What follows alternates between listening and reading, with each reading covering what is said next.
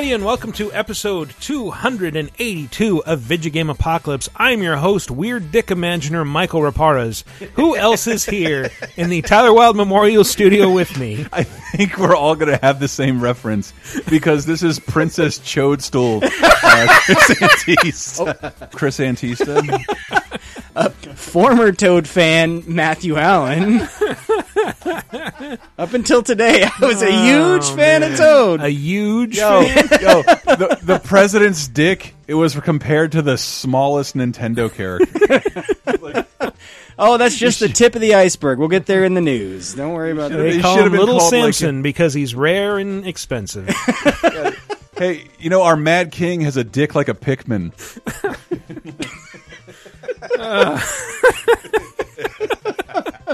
Dick like Olimar. Um, And I did, I did spend the better part of my day hassling everyone I've ever known at Nintendo over this. is, is this because the president's dick has three holes like Toad's face?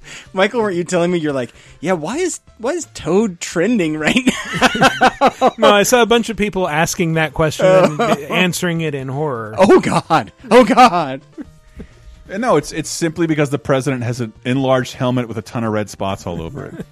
I hear his balls are actually above his dick. It's weird. in a, in a pair of low cut denim overalls. They they also pick up more radishes than you would expect. Sorry, that's a Mario 2 reference. Sorry. Oh my god! I hear the president's dick doesn't get any slower when it picks things up. It goes really fast. It's And we're still off to can't a beat great it. start. I promise this episode is about video games. even with 10 coins it count it can outrun a baby peach. It's like, it's uh, ah. Oh, the pre the president finds new lows every day. Like this is so much fun. Man, we should have just reorganized this at the last minute and done a dick themed show. My God. Yeah. That Well, would've if, if you if you want to know what we're talking about, stick around for the news segment, and we will give you context of what the hell we mean with all of this. And, Dude, and also he will maybe- have found he will have found ten more ways to embarrass himself and made everyone forget about this by the time true. this airs. Yeah. Yeah. Yep. It'll it'll all just be like hashtag Bowser something. Yeah. Yeah. I hear his asshole looks like Waluigi. Yeah. On behalf of the EU, so long, gay Bowser. so, Oh man. Yahoo! All right. Well, th- this this week's episode was actually uh, inspired by far more somber news. That we we recently lost uh, a member of Hollywood royalty. I'm talking, of Yeah. course, about Burt Reynolds. His, his dick's got a big hat. It's it's funny because it's so big. See, it's oversized. Yeah, yeah. Yeah, his dick, dick's got a big hat. and I, I've fallen into a bunch of Norm Macdonald clips, as I tend to do on the internet. Uh, listen to that Laser Time Norm Macdonald show, by the way. And he's like, "Yeah, you know, no one ever noticed on Celebrity Jeopardy." I was playing Burt Reynolds from 30 years ago. yeah. well, we all noticed.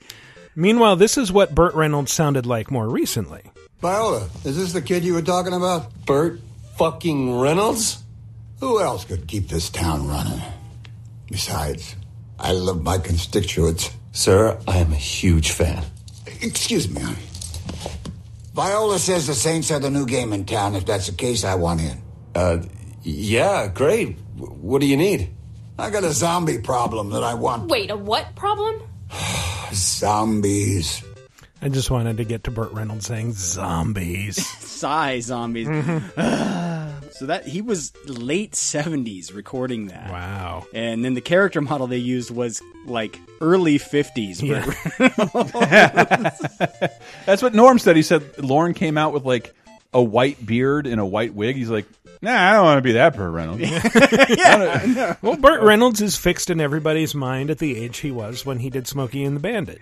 I can't believe Right. the number of R.I.P. Turd Ferguson tweets I saw mm-hmm. the day Burt died. It's like, oh no. also, like because Norm said when he walks down the street, people just who don't know his name just yell, "Turd, turd." It's a funny name. It's a funny name. Funny name.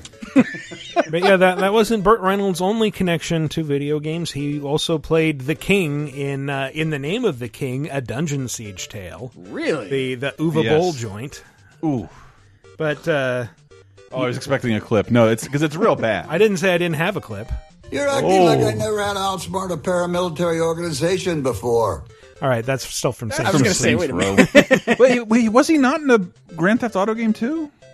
No, no, he. No, I don't think so. You might be confusing because there's like a porn director role, but nah, actually, maybe he was. Now I'm gonna have I think to he look. it up. was. Yeah, was he that uh, Tex guy or? We're recording this, and I really wish we had the internet. Yeah, if only there was something we could look this up on. Oh, he's Yeah, it says Vice City.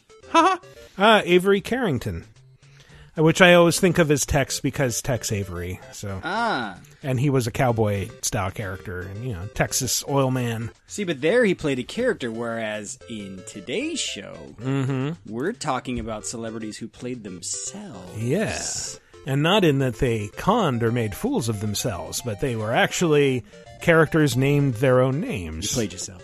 yeah, you played yourself. You played yourself in that movie. I saw it. It was great.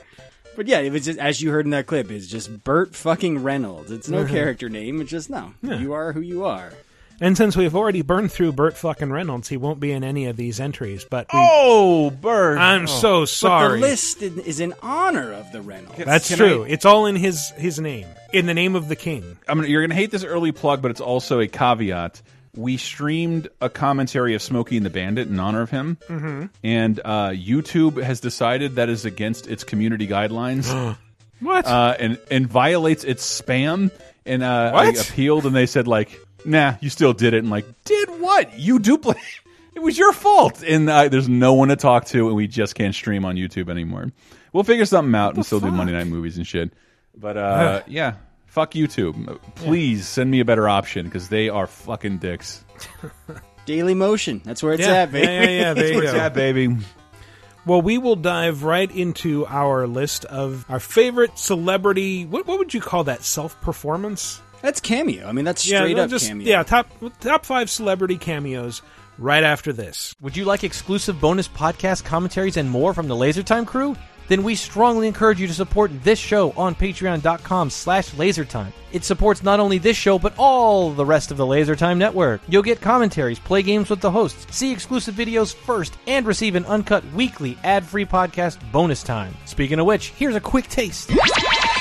went up to that retro lounge and I had never played the Super NES Toy Story game before. Dude, that thing is crazy. It's a, a different type of game every level. Yeah, uh, we went in and they were like, "No, no, no, this game." Tim's like, awesome. "Oh, this game's so fun," and I'm like, "No, there's no way in hell this game is good or fun. Uh, I I deny you any It's any it's it's because it. the first level sucks. It's exactly what you think it is. It's What a, the toys? There's a snake. Like, it's yeah, it's a woody, it's a shitty, floaty, woody side scroller, and then you just get into like the driving RC Pro Am portions and the flying Buzz Yeah. Lightyears, and, And a then, like- Doom level where you find aliens. Yeah, and then like the third stage, Woody straight up has a Bionic Commando style, like he throws his string out mm-hmm.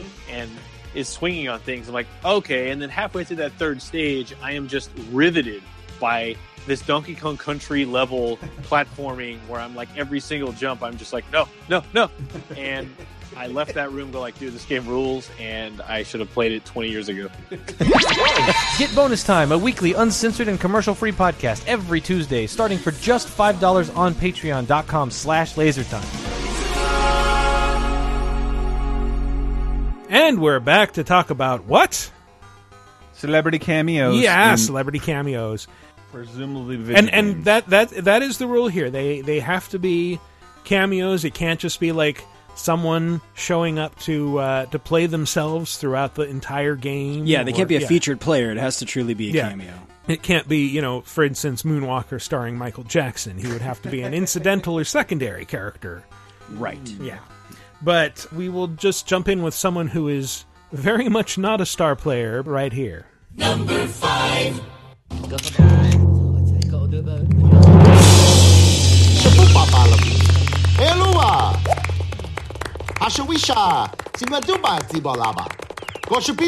Is that ringing any bells for anybody? is this from The Sims? This is from The Sims, yes. Okay, This is from- Dan Amrich. Uh, you'd think so.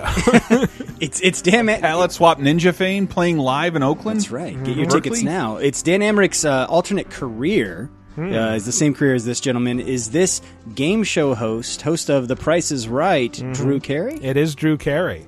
Whoa, really? Oh, what's not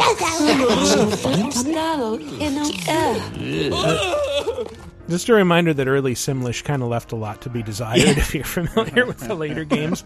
But so Drew Carey appeared in the House Party expansion.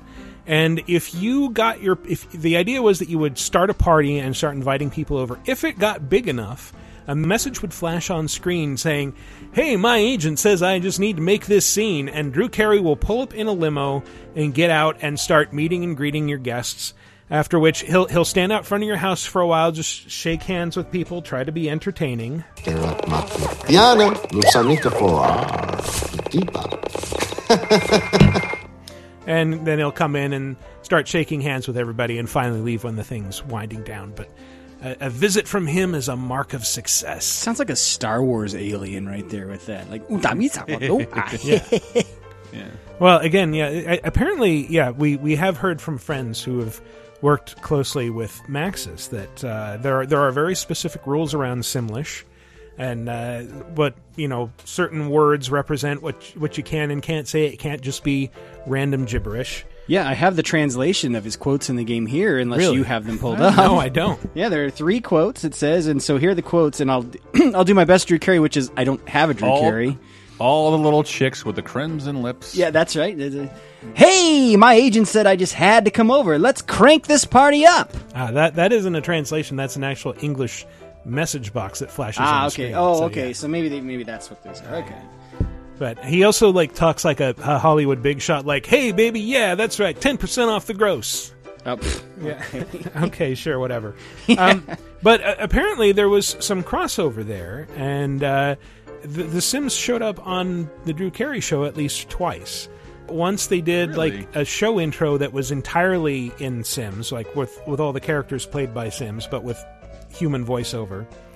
And then there was another time when it's just real people in a bar speaking in Simlish with uh, floating uh, word balloons that show pictures of what they're talking about. Ba, baba. Ba, ba, ba, ba, ba, ba. Ba, ba, ba, ba, ba, ba, ba, ba, ba, ba, ba, ba, ba, ba.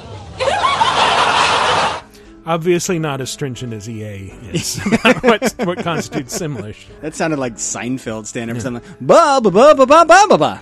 Ba ba ba. Ba ba ba ba ba. Ba ba ba. Yeah, that was my Michael Richards. Oh, oh, okay. Now, And he- now you're now you're sounding like Michael Richards as Stanley Spadowski in, uh, in, in that is in my UHF. frame of reference. yeah. My mom. Uh, but uh, Drew Carey was just kind of just the beginning for celebrities in The Sims. Obviously, there have been a bunch. There was Katy Perry uh, showed up at one point. She had her own expansion. It was like here, it's a bunch of dessert themed houses and clothes that you can put on your Sims. But uh, and and then they've had like uh, other models and actors just kind of show up randomly throughout it. But I, I think Big Drew Carey was like the first big splash. It's like, whoa, how'd they get this guy in there? And he wasn't. I don't remember him being like widely advertised either. It was just sort of like it was a an, an Easter egg for players to discover when their parties were really successful. You know how they got him in here is Louie Anderson just wasn't available. No, they just no. had to go for Drew Carey. They had to settle uh, for Drew Carey instead of the smoldering star power of Louie Anderson. but well, uh, I don't think anyone can dispute the star power of our Number four. That probably wasn't very intelligible. But uh, any guesses on who this next guy is? It's who I thought was going to be the last entry because I think you, you introduced the last entry as someone who no longer has star power. Is this Gary Coleman in Postal 2? yes, this is. And he, he doesn't have star power for the very specific reason that he's dead. well, Yes, because he also lacks breathing power. Yes. Gary Coleman's appearance was, you know, it was one of many errands that popped up during Postal 2. And Postal 2 was kind of interesting in its design for those who played it. Uh, I, I will say right up front, this game has not aged well. No. Uh, in many ways. No. But it is. Uh, like the idea was you get a, a set of errands at the beginning of the day that you then have to go out and accomplish in this open world, and they can be very boring. Like go buy some milk, and uh, but you know along the way you can choose like, am I going to chase people around with a shovel and bash their heads off and get in a big shootout? And for a while that that formula worked pretty well, but then like it starts forcing shootouts. Where like, okay, now you're caught in the middle and people are shooting at you, so you kind of have to respond uh, and be violent and trade gunfire with horrible racist stereotypes. But um, Gary Coleman is having a book signing of his autobiography at the mall, and uh, he's kind of impatient with everybody. Next. Hi. Hello, Mr. Coleman. I love facts of life. You ever do that leather Tuscadero chick? Thanks. You can leave now. It's from my mother, I swear. Yeah, sure it is. If I see you selling this on eBay, I will come to your house and kick your narrow ass. Why would he care? You know, I tried to read Was that being book and peed only on the whole time. What? Was he being peed on the whole time? No, that, that's actually a fountain nearby. Although, as Okay, as, as in that first clip, you can actually pee on him, and be, uh, as you can with everybody in this game. And there is a video on YouTube. It's like Gary Coleman vomit fountain, something like that, where someone exploits a glitch in that mall where they they, they just run up uh, and, and jump the line of people waiting to get their book signed. Unzip in Gary Coleman's face, and he's like, "Oh, you need to get some sun, man." And then, like, if you pee on him, he starts vomiting. And so at the moment where he starts vomiting, the, the, the player like bashes his head off with a baseball bat. And because there's like a glitch that makes the vomit keep coming even when it's headless, so he's just like picks up this ragdoll corpse that's like flailing around, just spewing vomit everywhere, and like touching it to people and making them vomit. And pretty soon, like everyone in the mall is just nonstop puking. It's like that SNL skit where they, they you can see the hose in their sleeve where they're shooting vomit for minutes on end. It's a lot like that. You know, you guys should pick up that Gary Coleman book. It doesn't take very long to read because it's a short story. Hello. Hello. That's It's a real Emmanuel Lewis to life. Oh, Um, but remember what I said when uh, I said that, well, eventually you get to a point where people will just show up and force violence. And of course, that happens here too. Send out the former child actor. We have a warrant for his arrest. Go back to the donut convention. I ain't going nowhere. We're serious. Send Gary out now and nobody gets hurt. I'm not going to the joint. That's something cops say a lot. Nobody gets hurt. Uh, Here's a warning before this happens. hmm That just sounds something more like something a bank robber would say. I don't know. But uh, yeah, Gary and his bodyguards will his bodyguards will pull out shotguns. He will pull out a, a apparently limitless supply of grenades and an M16, and they will run around exchanging gunfire with the cops. You can uh, shoot the cops and these other I think anti-violence protesters who also show up with guns and and protect Gary, or you can kill Gary. And I think part of the marketing of this was like showing Postal Dude holding Gary Coleman's head in his hands with like a quote from Gary saying like, "Kill me, dismember me, I don't care. it's all in fun." This is the point in Gary It's Coleman's career. I, I, I will give him credit. So I had a terrible joke, and if you think that's the worst pun about Gary Coleman related to Postal, boy, do we have some surprises for you when we talk about the DLC. But this What is wrong with you? Thank you. Uh, no, but um, this was the point in his career. I just remember he was like on a lot of reality TV, Hmm. and there was a show where it was like he, it was like a dating show with Gary, Gary Coleman, and his big obsession was toy trains, and it was like really s- sadly sweet, sweetly sad, whatever you want to say. Where it was like he was a good sport, you know what I mean? Like the guy's Yeah, out was. there, and, and and he he got a new. He's like, yeah, people are kind of having fun at my expense, but that's okay. I'm getting paid for this, you know. But uh, yeah, this was the period where it's like he would kind of do anything and take Mhm. anything. Yeah, and I mean, it, was it was it really worse than when he had the Gary Coleman show, which was that horrible Hanna Barbera animation where he's like an angel who solves people's he's problems? dead? What? He's murdered in the beginning? What? That's right.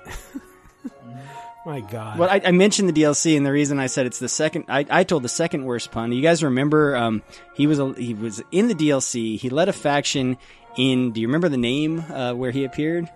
Was it Apocalypse Weekend or? Uh, well, the the name of the DLC was um, Paradise Lost. Oh, okay. And um, he was the leader of the Coleman faction. Nice. Cole Dash Man. Was he still alive when that came out? Uh, I don't know. But then the guess where their headquarters were called? The Coleman. Where? The coal mine. Oh, come oh my god, I'm loving this. I want to go back and play it. The Yeah, game might not have aged well, but those puns. Paradise Lost was like the DLC they did when they're like, okay, uh, Postal Three is out of our control. We're gonna we're gonna make the actual sequel. oh yeah, this is DLC. this is 2015. This is way after Oh, yeah. he's gone. Wow. But they they obviously couldn't get Gary Coleman to do the Postal movie. So do you guys remember who they did get? Uh, min- Oh. mini me. Yeah, Vern Troyer, who was also the voice of Crotchy, who's like this ball sack shaped doll that you have to buy at one point in the game. Crotchy. Yeah, and Vern Troyer hangs out with Uwe Boll at the opening of his Nazi themed Why am I laughing? park. None of this is funny. I don't know. Like, why am I laughing? An amusement park that's the scene of just a bunch of kids getting shot, which I still think that this might be the only funny scene in this movie. Oh God, it's that bad. Ah. Gladly say I haven't seen it. Uh, so which is aged better, the movie or Postal 2? God, that's hard to say. They're both equally awful. okay. kind of. I mean, at least in the game, you can you can sort of get your psychotic jollies and like, yeah, I'm gonna knock this guy out with a shovel and set him on fire, and then pee on him, and then set him on fire again, then bash his head off. Like, okay, yeah, the the level of creative violence is kind of staggering, and and uh, you can get a lot of that just from playing the the free demo that was out for a while.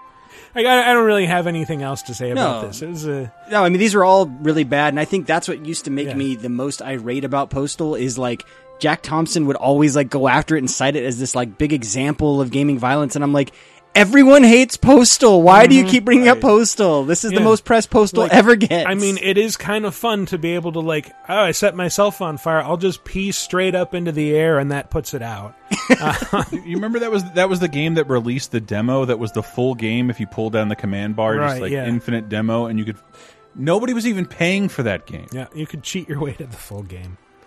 But uh, yeah, there there was. Um, by, by cheat you mean like four keystrokes it was amazing it's it's one of those things that when it came out, it seemed like so wonderfully transgressive, and like there's nothing else like this. And yes, it's really really bad, but it's it's also fun.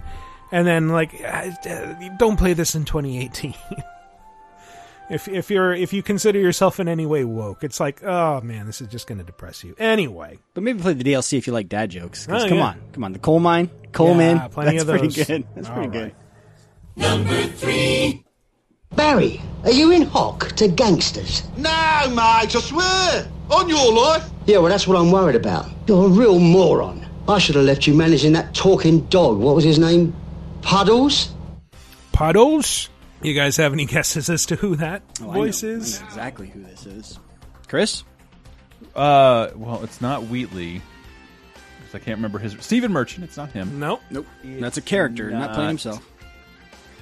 Mm. I think in hock to Gangsters. Uh, very English accent. I can feel Not it. Bob, I, Bob Hoskins I can feel it, Chris. You're getting close.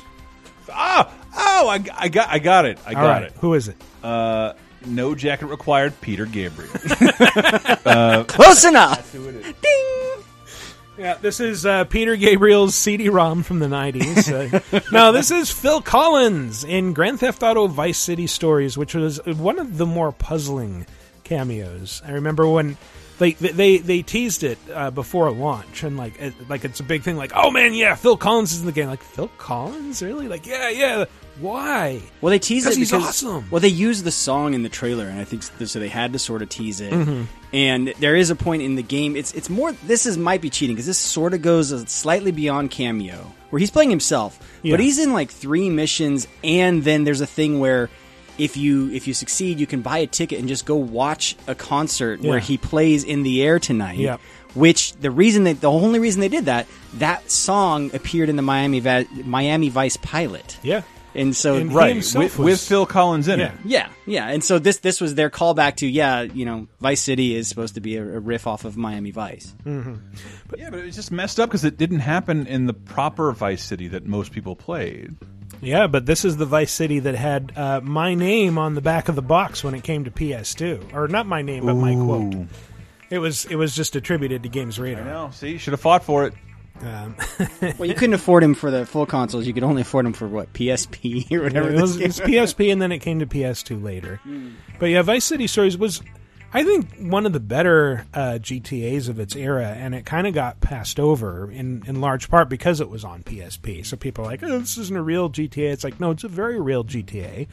and you can fight zombies and uh, have a property management sim. So it's pretty cool. Yeah, I didn't pass it over. It was a good, good chance to go back to Vice City, which was one of my favorite GTA. And there's a lot of interplay between uh, Phil and his manager, and I want to see if you guys can guess who's playing his manager because it threw me for a loop when I found out. Giorgio wants his money back! What money?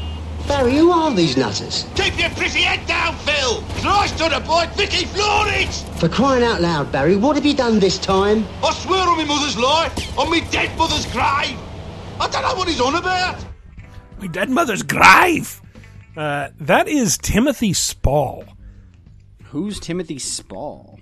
Uh, Scabbers from Who da- Harry who da? Potter. Um, Peter Pettigrew. Uh, didn't he play Okay, Churchill yes. at some point? From Withnail and I? I forget, but yeah, you you know him if you see him. He's a famous British character actor. I think one of us did an impression of him in the last Oscars podcast. Um, yeah, Boy, cool blimey! Rated M for Matt I've got I've got so many clips from this. Hey, Phil, you ready for the concert? How's everything looking? Good. I think, unless Barry's got some more surprises in store. Hold on, Mucker. You are going to have to stop giving me an hard time. Oh, no worries. You stop having me killed, and I'll stop complaining about it. Yeah, stop having him killed.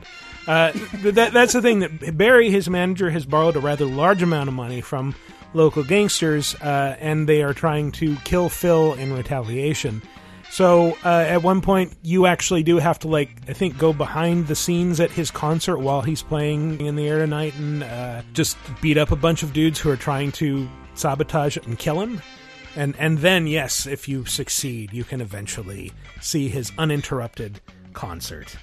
But uh, he Yeah, does. the concert, which which is this is my only chance to tell this. The urban myth, you know, I'm a, everyone knows I'm a huge Mhm. urban myth fan, and so the urban myth tied to this song. This is the song that many Americans think is uh, apparently about him seeing a drowning happen, Mhm. where there was someone standing close enough to save the person. And Phil Collins was, was too far away to save them, and so he, he witnessed basically someone letting someone else die. And then the urban legend goes on to say that he went on to perform this song which was written about that incident and call out the person in the audience like within like the front row or something like yeah he was singing this directly to them Mhm. which is all complete bullshit I think he'd describe it as bollocks. yes where he basically he said this is one of the few songs he doesn't know what it's about he just wrote it Yeah. he's in a really was- angry place He was going through a divorce yes, at the time. Yes, and all all it, this song is just about like raw emotion and being pissed off. Mhm. Um, I do have one story about this song. So there used to be a sushi bar uh, down in Orange County that would play this song like once an hour, and before they did, they would pass out two wooden blocks to people. And do you know what those blocks were used for? Drumming. Yes. You know the middle part of the song when the drums Yeah, yeah, finally yeah. kick in? At that moment, everyone in the bar had to take these two wooden blocks, which, uh, if you've ever hit two blocks together, it is loud and it hurts your ear. So the entire restaurant just has this ear piercing. They use that yes, to it's like gunshots. but like you go deaf from hearing that, and so that's once an hour. Oh my god! Imagine working there. yes, not annoying at all. Maybe they were purposely trying to drive themselves to deafness so that like they wouldn't have to put up with customers. They wouldn't have to hear all the Orange Yeah. County people Mhm. talking. Oh my god, like for sure. Is this raw fish? I can't eat this. Ah, this fish does not conform with my latest fad diet that I don't know the names of any of them, so I just have to say this. Sorry. Uh, I don't know diet name. I don't know. I've got one more clip. Don't get all histrionic. Histrionic. I've spent the last few days being chased around the city by a maniac. I've been shot at and nearly blown up. See what I mean? Bloody celebrities. Hey, Vic, have you ever thought about a career in management? Hold up, boy. I'm your management. Yeah, mismanagement. Or was that just Rennie's name for you? You should have got those false tits, mate, just like Rennie suggested. They'd look great alongside that real one you're using for your head. Oh, snap! Yeah, that that sounds like a really bad British crime caper. like just the worst accents. Uh, This was uh, you guys. If you go on IMDb, Phil Collins has like more credits than almost anyone. He might have more credits than Robert De Niro. Because you guys remember, like at one point, Phil Collins was like sort of trying to be an actor. He starred in Buster in the '80s. Like Oh, he shit. starred in his own Really? rom com. Yeah. Um, Damn. He has 220 credits on his IMDb profile As an actor, or Well, not all actor, Oh, but you know, a lot of it's just music. A lot of it's appearing as self, not in video games, but just things like musical shows or whatever. Yeah, yeah, but he has a significant chunk of just acting credits, and so this was him kind of going back to his acting roots, I guess. I don't know. All right, but yeah, he was definitely a, a very strange highlight of uh, Vice City stories. But he was not quite as unexpected as this next one. Number two. Keith, you know better. I'm telling you, you dumb son of a bitch. I'm trying to save your life. You couldn't even save your own. Oh, you guys know what this is. Hell yeah! I love that he calls him Keith. More Saints Row. Uh, It yeah, is. it is. Yeah, but you know who that is. That would be goddamn motherfucking Keith David. Well, but Rowdy Roddy Piper fighting motherfucking Oh, Keith God David. damn it. Motherfucking Hey, I'm Roddy. Roddy Piper. Hey, I'm the President of the United States. Sure. Why not? The clip I saw, it was like Jason Statham voice being, "I'm the fucking president of the United States." Oh, I might have that one. Hey, I'm Roddy. Roddy Piper. Hey, I'm President of the United States. so fuck you. Sure. Why not? that works a little better. I came here to chew bubblegum and collect a paycheck, and I'm all out of bubblegum. Came here to bubblegum. chew bubblegum and record a dialogue. No, but he appears as himself, and this is the best part. So he's he's calling the guy. He's recreating the the fight from They Live, Right. But he calls Keith him David. with Keith David, where he's just calling him Keith. It's not Keith. yeah, because he's Keith. And then he's in his WWF Rowdy Roddy Piper attire. He's got he's got the kilt on and the hot rod shirt. Mm-hmm. Yep. He's just Roddy Piper. He's not the character from They Live, which the name escapes me now. What's his character's name in They Live? I don't remember, but but yes, it, it is just he's he's playing himself. Keith David is playing himself, uh, or they're versions of themselves that are action heroes in a simulation of the world that has been completely destroyed by aliens. Yeah, they, they, they do a great recreation of that, and at this point in the story, mild spoilers, Keith David, motherfucking Keith David, is under the control of Zinyak, the game's main villain, who's uh, who's promised him I forget what, but he betrays you while being dressed as Lando Calrissian at one point, and then he has a change of heart, and so Zinyak throws him into this other simulation where he fights uh, Roddy Piper, and uh, so you get a bunch of cool quotes from Roddy, who follows you around and fights with you. You've got it all wrong, Keith. Zinyak's in your head. He's got you all confused. Keith, listen to me. This Zinyak guy is bad fucking news. You! I told you to get away. Get the fuck away from me. You're not gonna kill me, motherfuckers. Shit! After him! that is a lot of swearing from But this by the way, at the panel at PAX, I every time we referred to Keith David in Mass Effect, I corrected everyone and said, "No, it's motherfucking Keith David." like I it, it made people say that. No, his uh, so Roddy Piper's character name in They Live. The reason I forgot it, it's Nada. His character's l- name is literally Yeah, he has no nothing. name. Ah, But in, in this cameo, they they basically recreate the plot of They Live or the ending where they go to a TV station to, to blow it up, right? To, What is this place? A television broadcasting tower. What the hell's he gonna do with the broadcast tower? He's a crazy man with a microphone. What do you think he's gonna do? hmm, he might talk to people. This is Titan Towers, home of Vincent K. McMahon. Uh, but I, I I did love this, and even though uh, Keith David says this at the end, Wish we could call Roddy for help. No one calls Roddy for help. He shows up where he's needed most. even even so, you can call on Roddy later as a like a summonable AI partner, and he'll have quips and like he'll interact with other characters that you can summon. So it's it's a really cool thing. like a tag team partner. if Yeah, you will. yeah, You sort tag of, him in. yeah. And you can't tell from that that VO, but um, no, Roddy Piper was actually in They Live. He was an okay actor. Like he's there. No, there's he's- yeah, certainly he's been good. Worse fine. WWE stars that are Mhm. actors. He, he's at, at worst a Kurt uh, Kurt Russell stand-in. Yeah, fair enough. Same Yeah, hair. sure. Um. Anyway, let's move on to our which may actually be our most expansive. We need to save our galaxy, Eulala. Are you ready? Let's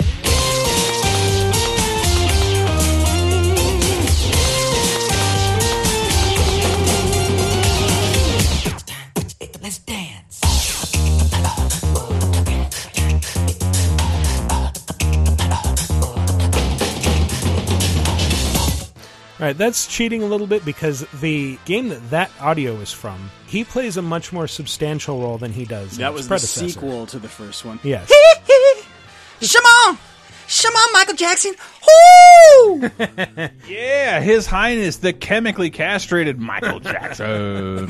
I don't think he was ever introduced that way. oh, my bad. Well, not That's officially. new revelation.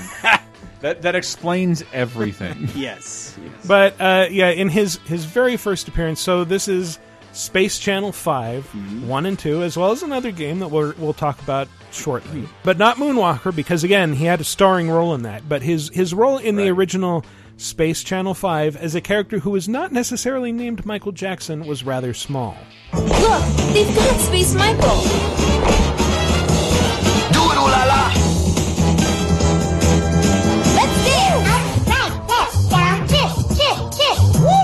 Sort of spinning around in place, dazed and hypnotized, and going woo after every set of instructions. Um, but then you rescue him. Woo! I did it. Perfect, perfect, perfect. Thank you, Yeah, he like thank you, Lala. It's kind of hard to hear there, and then in the sequel, when you save him, he's like, "Thank you, thank you so much, ooh la la." Like you're laying it on a little thick, Michael. Sorry, Space Michael. Right, Um, right. we really we really danced for a whole two minutes. Yeah, we should we should tell you. Space Channel Five was basically a rhythm game. Yeah. I think it was limited to. Well, I played it on Dreamcast. It was on Dreamcast and PS2, and I think it might have gotten a re-release recently. Um, I, I'm pretty sure it's on Steam. Also, it's like got this bizarre aesthetic. As it's a Tetsuya Mizuguchi game who went on to do Lumines, and uh, I think he was involved with Rez as well. Um, yeah, and I think he's involved with that upcoming Tetris game. Yeah, the, yeah, the yeah. VR Tetris. Mhm. Space Channel 5, if you haven't played it, is like it's such a unique game. It's like this weird, like retro early 60s vision of uh, the far future where, like, yeah, you have this, this space reporter named Ulala who has like pink pigtails and the voice Yeah. of Apollo Smile, which bonus points if you even remember who that is. She looks like Judy Jetson, basically. Yeah, too. Yeah, yeah, kinda. Yeah, it, Yeah. It, it- that whole game has a very much like a Jetson space vibe. That's a good way to put it. Yeah, but uh, yeah, his his appearance is as just like a he's wearing like a silver lame jumpsuit, and straight out of Captain EO. Like it, Yeah. it could have easily yeah, been yeah. the Captain EO jumpsuit. I mean, it's, it, it's actually straight straight out of the Scream music video. Okay, there you go. That's a good way to put it. Again, he has an expanded role in the second game where I think he becomes like the station manager for Space Channel Five. Yeah, like that. I think you in the first game isn't that the final boss? Maybe uh, you have to defeat the the space channel manager, or something happens where yeah they they need a new space channel manager, and Michael Mhm. Jackson. So, or Space Michael, if you will, not to be confused with Space Jams, Michael Jordan. No, never. Space Michael. Get out of here, Yulala. This is a trap. What? I don't know why he insists on saying Ulala. Like he's the only one. Everyone else says Ulala. And you you know you know he suggested that name because it's his password. Ulala. Space Oh, Mike. Space Space Michael. I will say that's like the manliest Michael Jackson has ever sounded. He Well, sounded like it- an. I will say it isn't because uh, Okay. we have we have a addendum to this coming up. Okay. But uh, you do like Space Channel Five Part Two introduced some things like uh, you would have special characters along who would help you out during boss battles with special actions. In Michael's case, uh, he would sing to counter the boss's singing. And I promise you, what they're saying here is dance over and over again, not what you're about to think it is. It's gonna sing now. Show him your range. Tap the under direction key. Now let it shout. Let's jam. Jam, jam, jam, jam, jam, jam. Dance, dance, dance, dance, dance, dance. But yeah, I, I heard a DJ Assault song. damn, damn, damn. It- ass, ass, Oh, ass, okay. ass. Uh, but yeah, he he actually like has that tutorial message like press the under key. It's like that's the only time I've ever heard anyone refer to down as the under key. The under key. what? I'm only going to say this once. No, I mean the the backstory, and I think it's pretty similar to uh, the addendum. If I if I'm correct of what that Mhm. addendum will be, is he he got pre- involved pretty late in the development cycle for Space Channel Five. And and so that's why his character there is pretty much only a very short, small cameo, and it's mostly Mhm. just likeness. Um, and then you know he, Michael Jackson for a while there just he had a thing with Sega, right? He had Moonwalker. Yeah, uh, well, he secretly did the the soundtrack for Sonic Three. Allegedly, Allegedly, yeah. Um, yeah, and so it, then he was heavily involved in the sequel, and that's why he has much more of a prominent role in that game. Mhm. Yeah, and he like a lot of the music is like, oh, this, this is very clearly uh, Michael Jackson music. Yeah, and if they ever want to do a sequel, I mean, Corey Feldman's available. Hmm. He can do his best Michael Jackson. That's true, but uh, no, fuck it, Kip Lennon, baby, Kip Lennon. But yeah, the the addendum is that I went for years thinking that this was a sound-alike parody appearance, and it is not. From Gary, Indiana, wearing the black and white gear with the black fedora, the king of pop, Michael Jackson. You can't win. The title's mine. Don't you know who you're messing with? Like that's I'm- that is his I'm telling you, in video games, he has like a way deeper voice than he ever did. And I don't know if it's just that they they lowered it to kind of disguise the fact that it's really him, but that Man, that is they exported that shit wrong. Apparently, it's been like widely confirmed. Like, no, yes, he actually that is his voice. Those are his motion captured moves. in the but this is the sequel, right? In in This round Ready two, to Rumble round two. Yeah, because in the original, it's like just again similar to Space Channel Five. It's like just his likeness, Mhm. and I, apparently he was so unhappy with how he looked in that version of the game. He wanted to get more involved with the sequel, and so uh, yeah, that's why he he to full on had the voice. Although that does still that sounds more like Chris Tucker doing his Michael Jackson than Michael Jackson. I'm gonna dance all over you. Oh man, Shamali, No. Shamali. Come on, tell me, tell me you remember pitched the down scene. like a motherfucker. Uh, Shimon, woo! But yeah, he he was a secret character for round two. You had to beat arcade mode twice. Although, uh, as an aside, uh, Ready to Rumble round two had an even more secret celebrity hiding in the wings for when you beat arcade mode five times. Do you guys know who that is? I'll, I'll play some sound clips. Donkey Kong. Get my shoes. Get ready for some serious butt whooping. The Shaq is back. The Shaq is back. Oh That- God, that that's doesn't Shaq? sound at all like it sounded like RuPaul. Yeah, like- I, I think I think I they like they RuPaul. lowered Michael Jackson an octave and they raised Shaq an octave. Right. Like, what? This doesn't sound like him at all. This is Shaquille O'Neal. Yeah. This is me appearing in a fight game. he has a very deep Uh, voice. this is Shaquille O'Neal.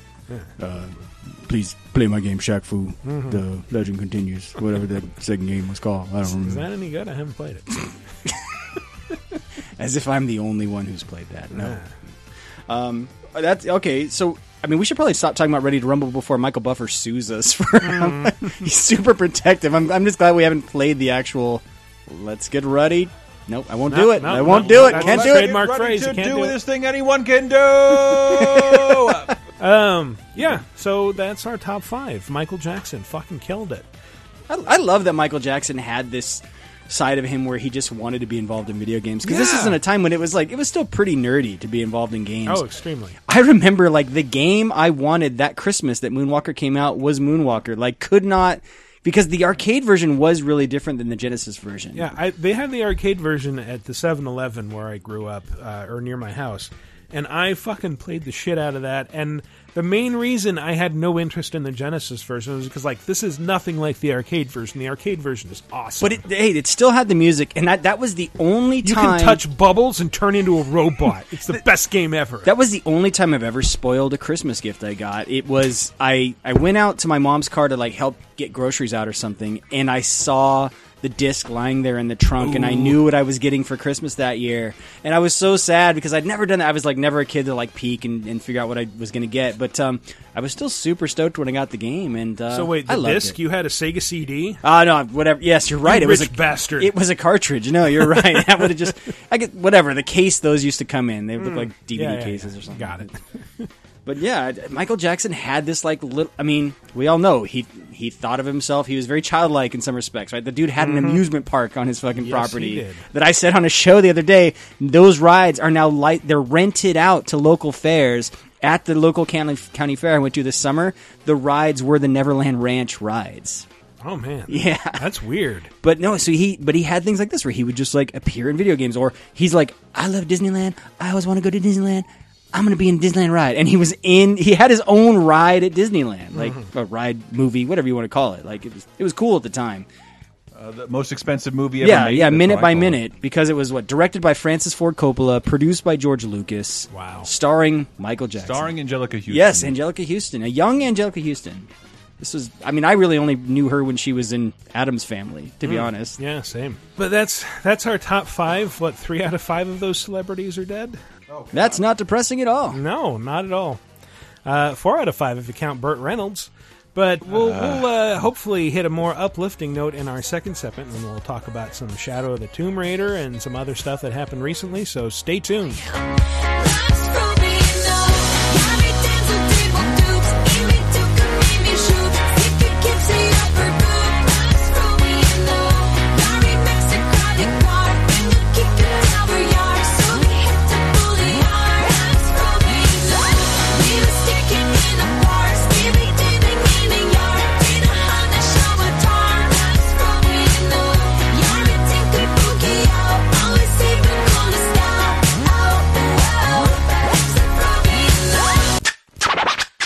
Get scratching. Is the world of today getting you down? Well, then why not check in on some of the good stuff that happened this week in movies, TV, games, and more 30, 20, and 10 years ago this very week with our show 30, 20, 10. Here's a clip from 2008. That's the next movie. The next movie I think is even worse. Oh my god, Like, it's so bad. and for for Almost fun bad. for Almost. little boy Chris, who like first started to like movies and like the manly old movies of Al Pacino and Robert De Niro, it's surprising they don't do more movies together. They should be at this point. They should be Walter Matthau and Jack Lemmon. Right. No one's going to finance Well- a movie unless you're both in it. Maybe, but I mean, when they finally are together in Heat, it's like such a great scene and it's such a big deal. And then they come together for this piece of crap. Oh, it's a real piece of garbage. De Niro and Pacino, of course, with Curtis Jackson, Donnie Wahlberg, and Carla Gugino. Curtis Jackson, mm-hmm. Is better Biddy? known as Fitty Cent. Biddy in Righteous Kill. I feel like you don't really see that often when two cops are the same age and they're partners. Yeah, Usually and it's they're like both a young guy. They're both in their guy. late seventies and like definitely should have retired. Oh my god, you should see them running. That- it is hilarious. oh god. Robert De Niro is also fucking Carla Gugino dur- Mhm. in during this, Jesus. and there is a scene. There are multiple generations between them. yeah, there is a scene of her of him having sex with her. No! And he, he's making the Al Pacino face that's like. Ah! no, I'm sorry, not Al Pacino. Robert De Niro. Oh, with like the like the the, the puppet frown. The the yes, yes. I know exactly what you mean when you Yes. say that. Yep. It does. the, meet the It parents. does. When Kermit the Frog is confused. Yes. Like, He's making that face. It is terrible. Robert De Niro said about Carla Gugino that she has sex with him so often he's had to start peeing sitting down. is the owner of a dick. I don't understand. I that was, either. I had to be um. like, babe, is he saying that his sperm is so depleted she turned him into a woman? Oh yeah, she broke your dick, Bob. Yeah, like broke it in half. Your Pacino and your Fred Flintstone are about the same, dude. Jump into the past with 30 2010 every Thursday on lasertimepodcast.com or iTunes, Spotify, Stitcher, or wherever you get your podcasts. Five, four, three, two, one. And we're back, and we're down a couple people. Uh, I, I should say I didn't mention in the first segment that we had a guest lined up for this week. Uh, we've lost them at the last minute because of some technical issues. They'd borrowed a mic that wasn't working, and then Chris is not feeling well again. It's it's quite late in Florida, so uh, so we're just gonna soldier on, just Matt and me. So if that's not good enough for you, then I don't know what to tell you because we're gonna jump right in with that segment that is popularly known as me stalling for time while I look for my soundboard and play this sound.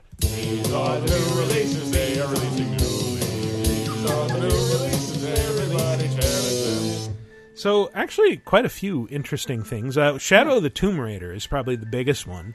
It came out at the end of last week after we recorded our show. Uh, we've both spent some time with it, but I'm wondering, you're much further than me. What's what's your impression of it so far? Um, yeah, so uh, we did get a code from our friends at Square, so thank you for that. And we've been we, we teased it on last week's show that we just hadn't spent enough time last week, and so I did get several hours with the game, and um, I love the previous two Tomb Raiders. I love the the reboot, and I love what Hmm. they've done with the franchise, and I love how it borrowed a lot of things from Uncharted, which was really borrowing things from Tomb Raider, and then it introduced new things that eventually Uncharted rolled back into itself. Yeah. And um, so, if you like those two games, I can I can tell you, just stop listening now. It's, it's fine. Go go get it. You'll like this one. But now, if you want more details, so I will say this latest game it takes a little while to get into and i realize i said the exact same thing about dragon quest XI, um, Mhm. but but the, the same feedback applies like it's one of those games that it's going to start off with cinematics then it does that thing where technically you have agency you can walk around but you can't run at full speed where it's just it's basically asking you to walk through cutscenes uh, and Yeah. that's like the first 40 minutes of the game It, I remember the first question I asked you is like, "Well, does she at least hold up her fingers to her ear like Batman does when he does that?" And there, I think there are a couple of points when she does, when like she's in radio contact with somebody. But like, the, yeah, the the very first part of the game is like you're in a Dia de los Muertos celebration in like Cozumel, Mexico, and uh, Mexico. Laura's walking around in disguise and like slowly trailing these guys from this back alley. So you're just walking and not running, and Yeah, and and it, and it takes a while. Then then after that, it's like straight on cinematic, and so it's one of those games that it plays you for the first Hmm. hour or whatever, forty minutes to an hour, and then and then it finally does dump you out into the world of the new Tomb Raider we're familiar with, where it's like you get your bow, and you get you know eventually you collect your well the first thing you have to figure out is how to get your gear. Um, Mhm. and and once it gets moving it's fine it's just like okay cool this is this again um, but it does take a little while even to get to the new stuff and so the new stuff this game really introduces is it's like predator where you can like rub mud all over yourself and hide against muddy walls and so there's a little bit more you're like stalking Yeah. uh, these enemies and, like and- that whole thing with like hide in the the vegetation on this wall. Like I think that's new. That's new. That- That, that's it introduces part, you to that where you have to rub. You Yeah. have to rub the mud on yourself to do that. Um, Ah. and and yeah, it's not just it's not just vegetation. It's actually like a muddy wall. And so th- that part it does take them a while to introduce that, and that that's what's new in the game this time around. And I I don't even know. Like I'm probably ten hours in, eh, maybe a little less than ten, and I thought there'd be more of that stuff. I thought I thought they were just kind of introducing it to me slowly. Where I've gotten to the point. Are you are you at the first kind of village where? I'm I'm just about to to reach that point, like where I've met up with Jonah, and Right. uh, they're like sidling around this cliff, and then discover this ruin. And I'm I'm gonna say like this is the third game has been more immediately captivating to me than Really? Rise was. Yeah, so I loved the first game. Yes. Uh, Rise, I I've tried several times to play it, and I think it's just the environment that like Soviet base that in you know that's been abandoned in the middle of Siberia. Like that's not as interesting to me as like exploring ruins or mm. jungle. Like so, so I think the the shift to a more colorful tropical environment is is a lot more interesting to me. That you're like in this jungle in Peru. Rather than like, hey, everything's white and I'm cold and miserable and wolves are after me. So Rise does eventually open up. So um, whether you're you're in forest and things like that. So so keep at that one. Okay. Um, but this one, yeah. If anything, that's a little disappointing. Is you are in these jungle environments, but it's not necessarily introducing many new gameplay mechanics tied to that, other than the mud predator type system. Which again, I've only I. I feel like by now they should have shown me all of the new stuff. If I'm about ten hours into a game, and they really haven't, because I've I've done a lot of side missions in that town area. I am um, so I, I really do like these games, and so I'm collecting like everything. I'm I'm constantly. It's actually sort of an annoyance. Um, it has that thing where you right click on the. Uh, I'm sorry, you click in on R three. On the Mhm. on the right right Yeah. stick, and that gives you kind of this special detection vision where you can Until you move. yeah, until you move. And actually, that, that's on the skill tree. They have a Yeah. thing where you can see longer while moving, and it's just like, God damn it, just do what Batman did and lock it in, and let me walk around in that vision if I want to, because Mhm. it's so fucking annoying. I'm like getting carpal tunnel just pushing with my thumb to do this. Well, like early on, one of the first things you can unlock is like see the hearts of animals, and it's like, well, yeah, but that goes away the second I start to aim. So what's the point? Yeah, and, and, and there's a lot of upgrades tied to that vision system. So I'm constantly using that because I do want to. I, I try to collect all the stuff so I can upgrade my weapons later, and it's paying off because like as soon as they. And again, this is an annoyance. Like it takes a few hours before they unlock the weapon crafting and weapon upgrade system, which I've played the previous two games. That should all just be there for me at this point. Like I get Hmm. it. Like you don't well, need to. That is one thing that they give you the rope arrows straight off, and like those are That's one of true. the most useful things in like the first game. So it's like, okay, I'm glad I have this. I did. I don't think you had it at the beginning of Rise. No, that's an upgrade. You, I think Yeah. you do have to eventually get. But yeah, this one, it, you're right. It starts off with a few things, but then there, you know, I'm talking about things like, okay, I'm, I'm upgrading my guns so they have a, you know, they they have a silencer or or they're more accurate and all of this. Where Mhm. That's it just takes several hours for them to unlock your ability to do that. Which by the third game in a franchise, I really would hope that that stuff would just be okay. You know what you're doing by now. Like it's not like they need to reorient like new players or anything to the franchise. The Mhm. assumption is you've you've gone through this.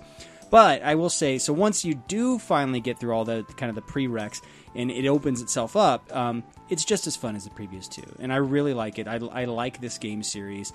Um, you know, I haven't played all the way through, so I don't know where the story's going. I do see, you know, there were a lot of complaints by folks about, you know, Lara.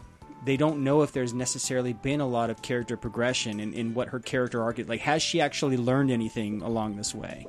Um, and so I, I, I haven't gotten to the end of the game to see all that, but in the early game at least, like it's like, yeah, she's sort of just like a dick. Like she's super focused and driven at the expense of everything and everyone around her. Mhm. And so I'm like, okay, this is a good setup for a character arc. Like she's going to learn and redeem herself, hopefully by the end of this game.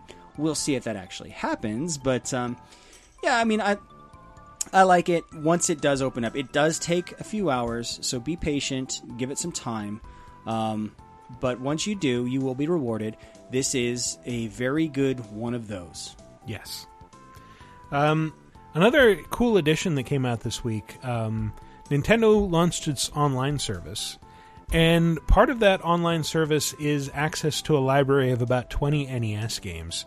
And it is kind of cool that like this this app that you download does not take very long, and then once you open it, you get like this this menu of all these uh, box art pieces, and you just pick one, and it jumps it loads to title screen immediately. Like there's no real loading time. And how sad is it that I've I've we've we've come full circle to the point where, like remember when you'd pop in an NES cartridge and the second you hit the power button it's the title screen it's sort of like that there's no loading Yeah, that was that was one of the hallmarks of, of consoles is there is no loading. Like on P, there's no setup, there's Yeah. no loading, and that was always a hallmark of PC gaming. Is well, yeah, you want to fiddle Yeah, with loading it. was that hallmark, Yeah, yeah, yeah, and and and the, the ability to kind of fiddle with things, and so it might take a little while to set Mhm. it up. You know, um, remember but- having to figure out virtual memory in DOS Oh, I, I remember uh, messing around with um, the switches, like uh, what is it, the interrupt switches on Oh, on God. drives, where it's like, oh, I need to physically place a piece of plastic over Oh, these God, pins. You yeah. know, you, know what I'm talking Uh-huh, about? Like, oh no, I set this slave drive to the be the primary Yes, drive. yes, yeah, That's why my myself- computer's not booting up Yeah. all of a sudden. Yeah. Um, no, but it's. I mean, we were talking though. It shouldn't be that surprising that it only takes a little while to download because all of these da- games together, they're only like a couple hundred kilobytes, right? Mhm, And so it's yeah. like, yeah, there's not. It's not doing much. Um, You could probably fit all of this on like a floppy disk with 1.4 megabyte storage. So a lot of a lot of news came out about this service, or people are are slowly like learning things as they go because Nintendo really wasn't revealing a ton. Like there was a lot of speculation about how the cloud saves work. Um, do you lose your cloud saves if you stop subscribing to the service? I Hmm. think is I think that might be the case. Like they're, they're still you know people are trying to find all that stuff out. Do you lose access to the games? Do you need to be online all the time to play those NES games? Which apparently I read today it's you just have to check in once a week so you can be offline in like airplane mode and, and play for up to seven days something like that so uh, i think we both agreed though it seems priced about right. Like it seems like an okay value at $20 annually or three bucks a month Mhm. to give you the ability to play online. I think i think it's a tough sell for a guy like me who's been playing splatoon 2 for free online now asking me well to keep playing this thing you're already playing and you already spent $60 on the game now you need to give us money? Like that's that's tough. Like they, they probably really should have had this service up and running when they launched the console because it is sort of a bitter pill to swallow now, so late into the console cycle. I guess, but considering what I pay for PS Plus and Xbox Live, it's like, yeah, this is kind of a small expense next to that. Oh yeah, totally. I I, I don't know. You know, a lot of Nintendo's primary audience for for their consoles, it's kids. You know, and so Yeah. th- what will really decide this Hey, is kids, you can spare three bucks a month, right? Well, that's the thing is Yeah. I don't I don't know how many parents are going to fork over money. Steal your parents' credit card, kids. I, I don't know how many, because the whole thing with Nintendo is they kind of make it hard to play online, and that's almost probably Mm-hmm. intentional because it's like no, you don't want kids just playing with anyone, you know. So, um, yeah, I think I think I think what if for- someone asks your son for dick pics, and he's only twenty-seven years old? I think for guys our age though, like yeah, this is a good deal, and we we will fork over that twenty bucks. And, Yeah, and yeah, absolutely. It's twenty bucks. Come on. Um, speaking of twenty bucks, speaking of twenty bucks, that Capcom beat 'em up bundle that was a good transition.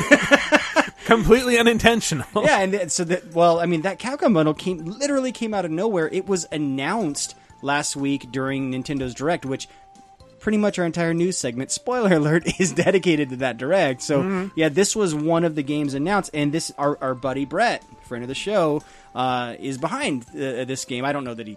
He's the genius that thought it up or anything, but he's he's at least you know uh, helping out with the game. Let's give him credit. He just made it himself. That's right. Yeah. That's right. I did see him post something uh, with like a trailer recently where he's like, "I'm like on a live action kick" because he's using all these trailers with like old live action VHS Oh, footage. nice, nice. Um, but this game, it's it's a collection of all of Capcom's.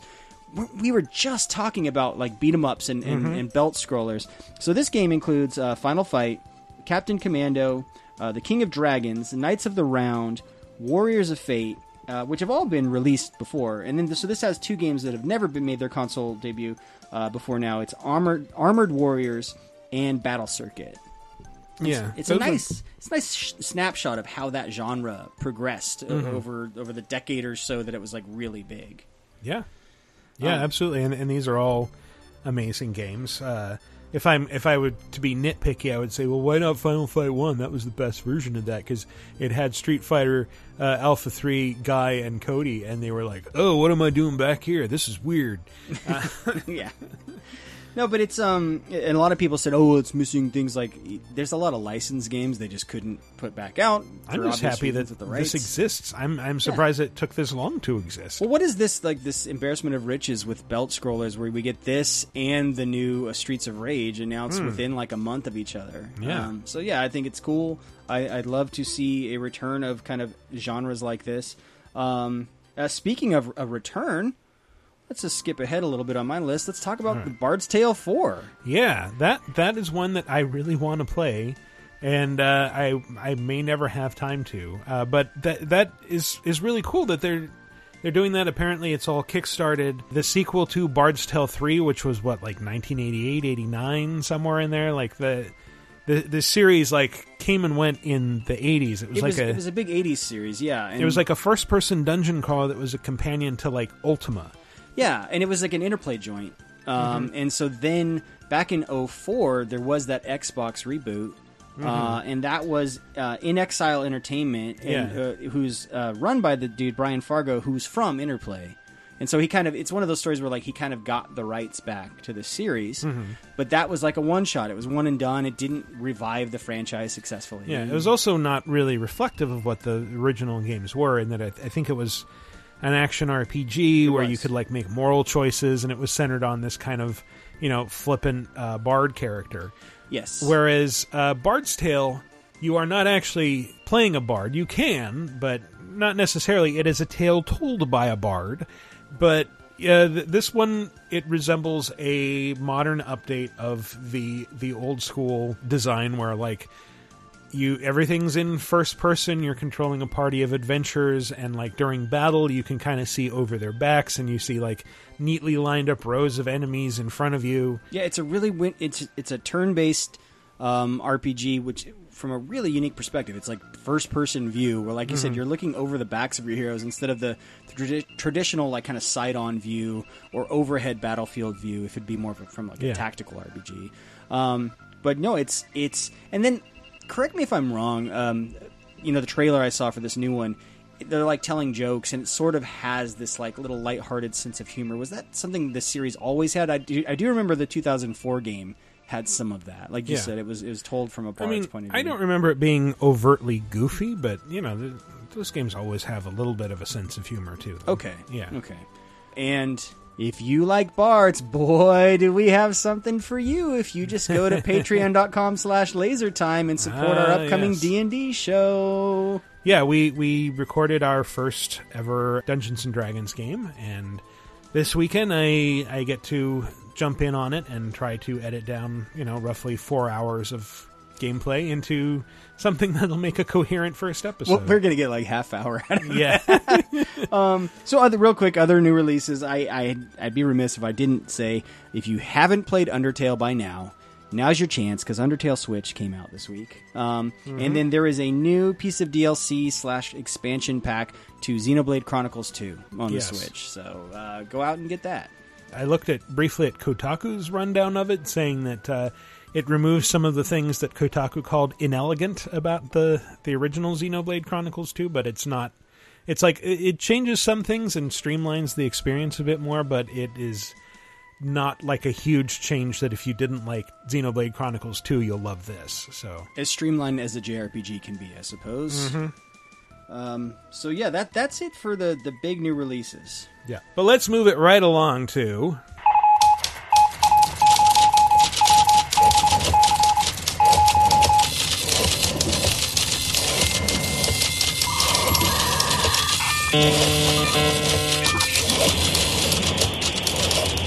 News. All right, what do we got? Nintendo Direct. Yeah, so right after um, we recorded last week's show, Nintendo uh, had a direct and completely like overturned a lot of what we said. Like, namely, Mhm. I think I was like surprised that there wasn't a Smash console bundle, and so that was one of the first things I think they. There you announced. Um, so yeah, there was a Nintendo Direct. Um, I'm gonna go with um, probably one of the biggest news items. I don't want to bury the lead here. So, Luigi's Mansion Three is coming to Switch and coming in 2019. Mm-hmm. That's super cool. Like, I love the Luigi's Mansion series. I thought the first one was great on GameCube, and that's um, the re-release is still coming to 3DS, and that now has co-op, so that's kind of cool. Um, but then I the 3DS Luigi's Mansion 2 was great. Like that thing, it, it added a lot of kind of enhancements to the gameplay. Um, I think it refined a lot of things, and it was just. I was shocked that we got a sequel to Luigi's Mansion. Yeah. And then the fact that now we're getting another one on Switch is cool. Uh, I love that series. I hope Nintendo does more stuff like this. It to me, it kind of falls in that Captain Toad, Captain Toad Treasure Tracker kind of category Mhm. where it's like smaller game off the off their main series line or something. But Yeah, um, yeah, yeah. yeah, it's it's cool. Like I love the Luigi's Mansion game. So to to have a new one coming on Switch is great. Yeah, that is pretty awesome. Um, so Isabel from Animal Man, Crossing. Everybody's fucking going ape shit about Isabel. She's gonna be in Smash, and don't you fucking dare hit Isabel, motherfucker! If I found, if I know any of you are beating on Isabel, I'm coming to your house because I love Isabel. She's adorable. How dare you hit that dog?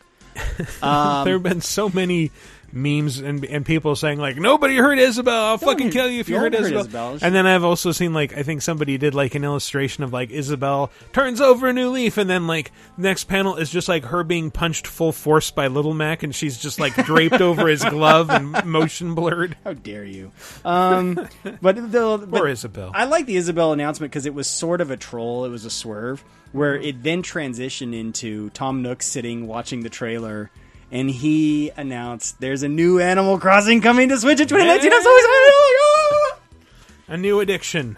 I love Animal should call it. Crossing. Um, and yeah, there's a new one coming. Like it's like not a surprising. Pretty soon you'll be able to trade apples to llamas to pay off your house on Switch.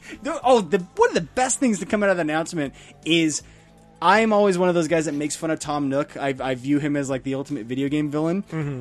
There was this contingent of people that were like, "No, Tom Nook has been offering interest-free loans for years." Well, really, Tom Nook is just there to give structure to an otherwise structureless Totally. game. It's something to work toward. Like if you pay him off, and, and maybe maybe that's the mistake. Like he should say like, "Oh, if you pay me this much, I'll put on an addition to your house." But then there wouldn't be the same impetus. Like you pay him off, and then he'll build onto your house, and you'll owe him more money. Yep. So yeah, new Animal Crossing. Of course, as is typical with with especially with Animal Crossing announcements, they didn't announce anything about like what the game itself will be like, what it will look like. Like it, it looked like the the footage they were showing um, it was more cinematic in nature. Like Hmm. it's like I don't think that's actual game. Well, I'm going to make some predictions right now. Okay. It's going to be a three dimensional world uh, it's- on sort of like a rotating barrel. Uh, and Maybe not. I mean, that wasn't always the case, man. Sometimes it was a it? flat map. No, Oh, like shit, that, really? that was an addition for later games where it like rotated around with Hmm. you. Yeah. All right. Uh, I'm going to predict it's going to be portable, and it'll be on Switch. Good prediction. I'm no, gonna, right? Yeah. Okay, fine. Time to go out on a limb. Speaking of limb, I'm going to predict you can shake trees and money bags might fall out, or sometimes bees. You sure you want to commit to that at this I'm going to predict you can grow fruit. and fruit that's not from your hometown is going to be worth more money or bells. I'm going to com- I'm going to predict the money's going to be called bells. I know, fucking wild. Captain's going to take you somewhere else, possibly in a bus or a boat. That's right. I'm going to predict there's a random seagull that will just appear once in a while Mm-hmm. and sell cool shit. Yep. His name's going to be Zur. I don't know why I'm making fun of this. I'm excited about all of this regardless of what happens. So Yeah, yeah, yeah, yeah. New Animal Crossing, super exciting. this Um, is just a bit. Uh, another kind of odd announcement. They uh, to tie to that online service, they announced these new classic NES controllers. Yeah. So what's the deal with those? So they're kind of cool that they are NES controllers, but then they do have the top buttons on top, like a Huh. Switch controller, Mhm. and they will attach to the side of your Switch to charge. And so it just looks like this random. So, I, yeah, Oh. I, I keep seeing illustrations of that. Oh, have you seen the N64 spoofs of it? Yes. It looks like a bat'leth from from, Yeah. from Star Trek, if I'm saying that correctly, where it's like these Mm-hmm. two spiky N64 controllers. But uh, the the news came out then.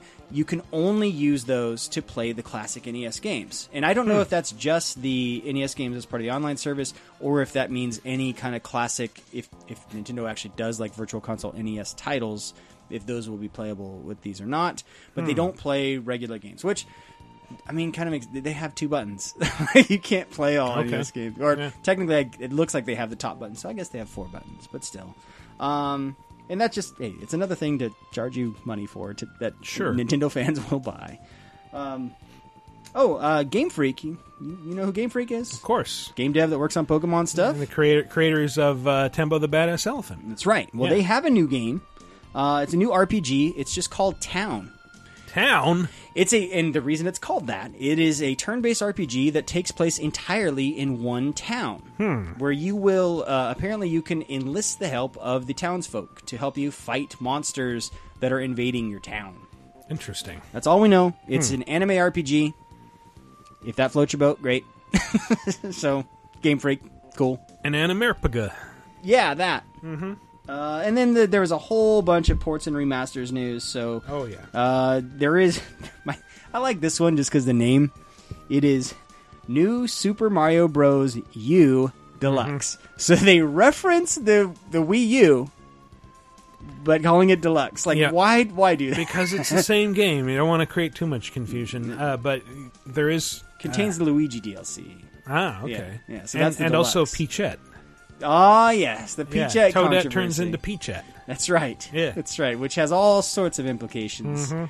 Although not not nearly as bad as the um, original Super Mario Bros. instruction manual, which implicates that the souls of the entire Mushroom Kingdom townsfolk were trapped inside bricks Mhm. and flowers, and so basically Mario is destroying all of the citizens throughout. Or he's freeing them by destroying their physical containers. Yeah, sure. If you want a silver lining that one, Sure. No, he's a monster. Sending them all to hell where they belong. Uh, let's see. Oh, here's one.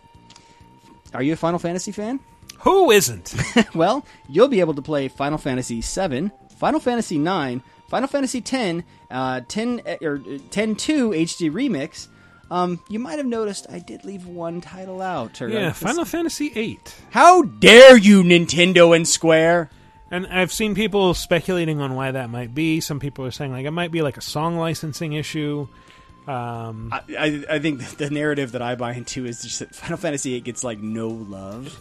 like I do remember that. at the time, at the time it was well reviewed and people Mhm. liked it, and I loved that game. So fuck off, don't yeah, at I, me. I could never get into it, so I am going to at you. Fuck no, you. No, I didn't. no, there were people like that are just like, yeah, fuck you. Final Fantasy it sucks and it gets no love. But um, yeah, I have a theory. If you don't like Final Fantasy VIII, you are just not smart enough to understand the draw system. And again, don't at me. Clearly, I'm not. something I thought was pretty notable in terms of Final Fantasy news was that Final Fantasy 15 is it Pocket? Yeah, it's a pocket Eight- edition. Yeah, is coming to Switch. I'm like, okay, that's a really interesting. It came. way It came to Switch, or didn't it? Or no, it came to PS4. I'm getting week? to that. Okay, okay. But yeah, that that uh, you know, it's coming to Switch. Like, oh, that's a cool way to play Final Fantasy 15 on Switch. Sure. And then I realized it's it also came to PS4. Like, why? But why would I want both versions on the same platform? That just strikes me as odd. I mean, I know they're somewhat different experiences, but like the whole draw of Final Fantasy 15 Pocket, the mobile version, was it's like it's the same experience. We just kind of simplify the graphics to fit fit it on a phone. Isn't it free to play though? It is on phones. The, the first episode is free to play, and I think you you pay full price. Uh, it's like thirty bucks for the PS4 version. But again, it just, it just strikes me as odd. It's like, oh, I'm, I'm going to own the SD version of the game that's also available on this same platform. That's a little weird. Just do this: buy the PC version and turn your graphics settings all the way down. No, that's that's terrifying edition. and that's create- not Pocket edition. Create those monster characters. Um, if you don't know what I'm talking about, do a search for that, and you Yeah. will uh, you'll thank me later. Low settings. Final Um, Fantasy 15. I'm excited about this one. It's been a while since we got one of these. All right. And so this announcement just rolled on into town with Katamari Damacy re-rolled. Na na na na na na na na na Katamari Damacy. na, na, na, na. Yeah, uh, everyone loves Katamari Damacy, and hell if you don't, you're you're weird. Yeah, yeah. you're a weird. Yeah. That's what I said. Sticking to it. And go play Donut County to tide you over until this Yes. Um, Yeah, so Donut yeah, County. Uh, by the way, yeah, I played the iOS version finally, and great. it is great. It's it is it's identical same to the game, PS4 right? one. Yeah, for less, a lot less money. but it's still Um, great. Yeah, absolutely. Um, so that one uh, is an HD remaster of Katamari, uh, and so if you've never played that game, Yep. this is your chance. Don't miss it. A um, couple other things. So there's uh, Kirby's Epic Yarn is is coming to 3DS as Kirby's Extra Epic Yarn. Wah, wah. Um, Mario and Luigi Bowser's Inside Story plus Bowser Jr.'s Journey Hmm. uh, is coming to 3DS, and so we're you know gradually all the Mario and Luigi games are coming to 3DS in some remastered form. Um, City Skylines, a really good, the better, Really? sim, the better, the better Sim City game Mhm. is now on Switch. Like that was the announcement. Is it, it's out as of last week. Huh. You can now get that. Interesting. Um, which that came out around the same time as that new Sim City that had a lot of like you know I think monetization things or it had like a lot of online stuff that people Mm. yeah, didn't it was, like. It was SimCity, the um, the the one that was just branded SimCity. Like, yeah, it had a very heavy online component where like you had like a smaller area that could you could develop as a city and the idea was that like well other players will develop their cities adjacent to your small area and then you can join them and create one big city that you're managing in tandem and like eh, It- it was- that's what not really what SimCity players want. it was meant to be you specialized your economy of Mhm. like oh we're the oil city and then uh, yeah you had to join up with some guy who specialized in something else and then you would trade and all this and what people really wanted was to build their own city that did everything I mean, well, Cities Skylines, like, yes, I can build a giant mountain and uh, like a, it, that's hollow in the middle and fill that middle with sewage, and then wait till it fills up and then destroy the mountain so that it floods the town. that's the thing you can do. why do i get the impression you have done that Uh, I saw someone do it on YouTube, Oh, and it stuck with me. Uh, I bet it did. Um, that Yoshi game uh, got a name, so now it's called Yoshi's Crafted World. It's Hmm. coming to Switch.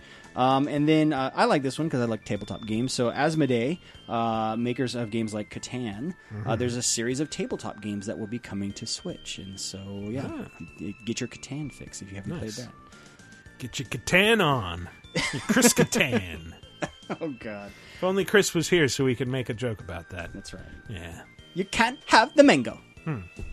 Best thing about Chris Kattan is when he got eaten by a shark at the end of Undercover Brother. Um, so that's it for the Nintendo Direct news. So lots of news uh, dropped last week.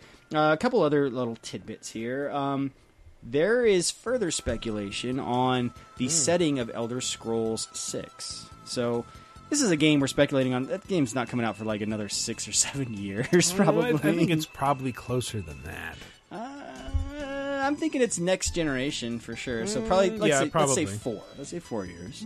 Um, so uh, Bethesda registered a trademark for something called Redfall, and so uh, a lot of speculation is that this is referring to uh, an area that's in kind of the northwest of Elder Scrolls, which. Um, it's around the cities of like Daggerfall uh, and Hammerfell, and it is the home of the Redguard. So you can imagine Ah, yes. kind of you're combining Redguard with Mhm. Hammerfell, Redfall, uh, and so that's the speculation. Is it's going to be kind of because that is one place they haven't given its own game or really explored uh, in Hmm. Yeah. detail.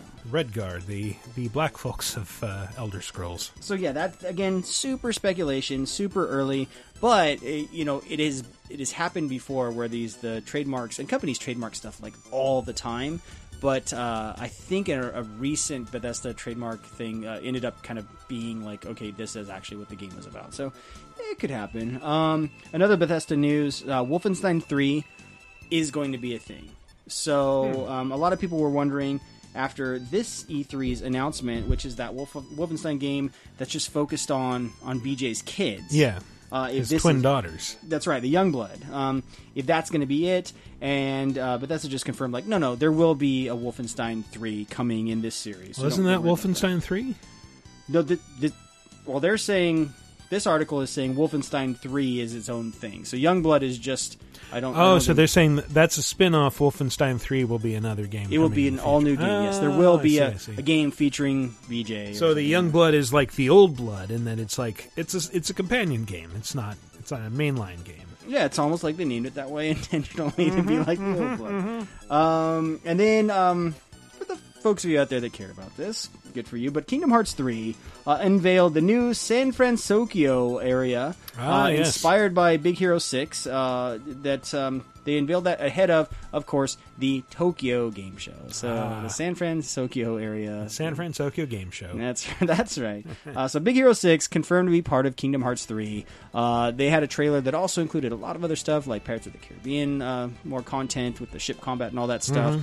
So Kingdom Hearts fans, eat your heart out. Uh, Big Hero Six is great. The new cartoon series, Big Hero Six, uh, is, is I, I didn't know great. that was a series. I was wondering like why do I keep seeing toys for this? It's an animated yeah. series. Yeah, it's not even like CG. It's just like Huh. a hand drawn Huh. series. It's good. Interesting. Uh, yeah. So, um, and then in today's lewd news, uh, we we kind of talked about it at the beginning of the Yep. show. President's dick looks like Toad. Stormy Daniels uh, says, I think in her new book, uh, a certain president's member looks like a Nintendo character from Mario Kart, and she doesn't name. Thank God she didn't invoke his actual name because poor Toad does not deserve Mm-hmm. the this. mushroom character from Mario. That's Kart, right. He looks like said. the mushroom character from Mario Kart. and just like talking about Yeti pubes and a huge mushroom head. And like, oh god, it just the, the mental image that huge mushroom head has created in me. Like, I just, I'm just sort of imagining like a hand grenade made out of flesh with like just sort of dangling from a thin wispy stalk.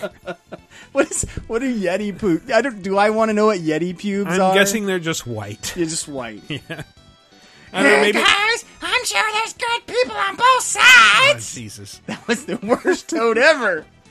It's my like this. I don't know. I can't do it, Toad. I'm bad at impressions. Maybe maybe the Yeti pubes are just like hanging down like tinsel. I don't know. Oh god. now all I can think of is the um, Rudolph the Red-Nosed Reindeer, where it has uh, Cornelius, Yukon Yeah, yeah, Cornelius. Like Yukon Cornelius. Um, so yeah, that's that's today's uh, lewd news Mm-hmm. segment. Um, that's all I got, man. oh man, that's quite a lot.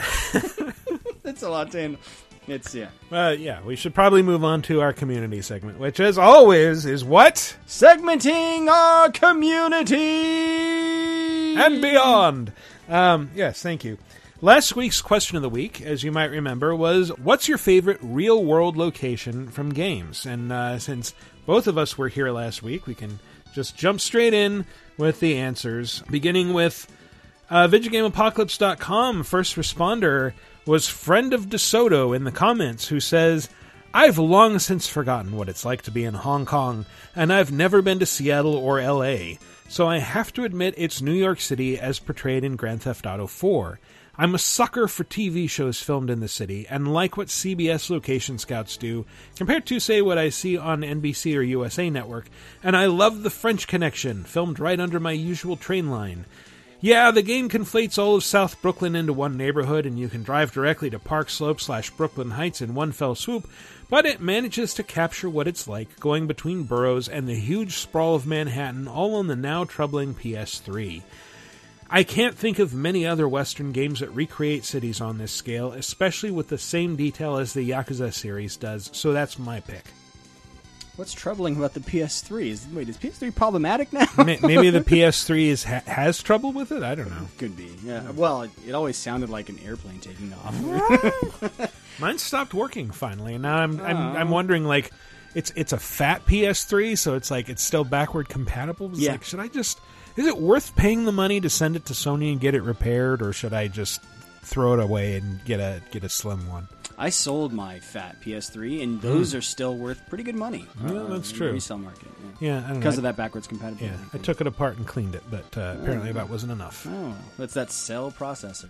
Mm-hmm. Uh, Laser Time Rules says uh, my favorite and, in my opinion, highly underrated series is the recreation of London for The Getaway. This was your answer, Yeah. Michael. Uh, Sony did an absolutely amazing job recreating the cityscape. If I remember correctly, they recreated about 40 to 60% of the city for the game, from shops to streets. I would just fuck around endlessly in the free roam uh, road exploring London. Yeah, I think free roam mode, but yes, because Yes. that that was separate. Like that that really annoyed me the first time I played the Getaway. It's like I can't just wander around. I'm I'm locked into like, oh, you got to get to this next mission in time. There's a timer, and uh, yeah, but I think it, it was Central London that they recreated for the Getaway. And then, yeah, the Getaway Black Monday came along, and the thing I remember best about that was the uh, kind of ugly police cars that they have in London, and the fact that the main character kept calling Eastern European gangsters Slobodan. I like those police cars. They're Mm. kind of cute. Yeah. Got the bobbies. Hello. G'day, governor. Uh, they're like so much orange and yellow. Like, ugh, that's not what police cars should look like. They should be black and intimidating.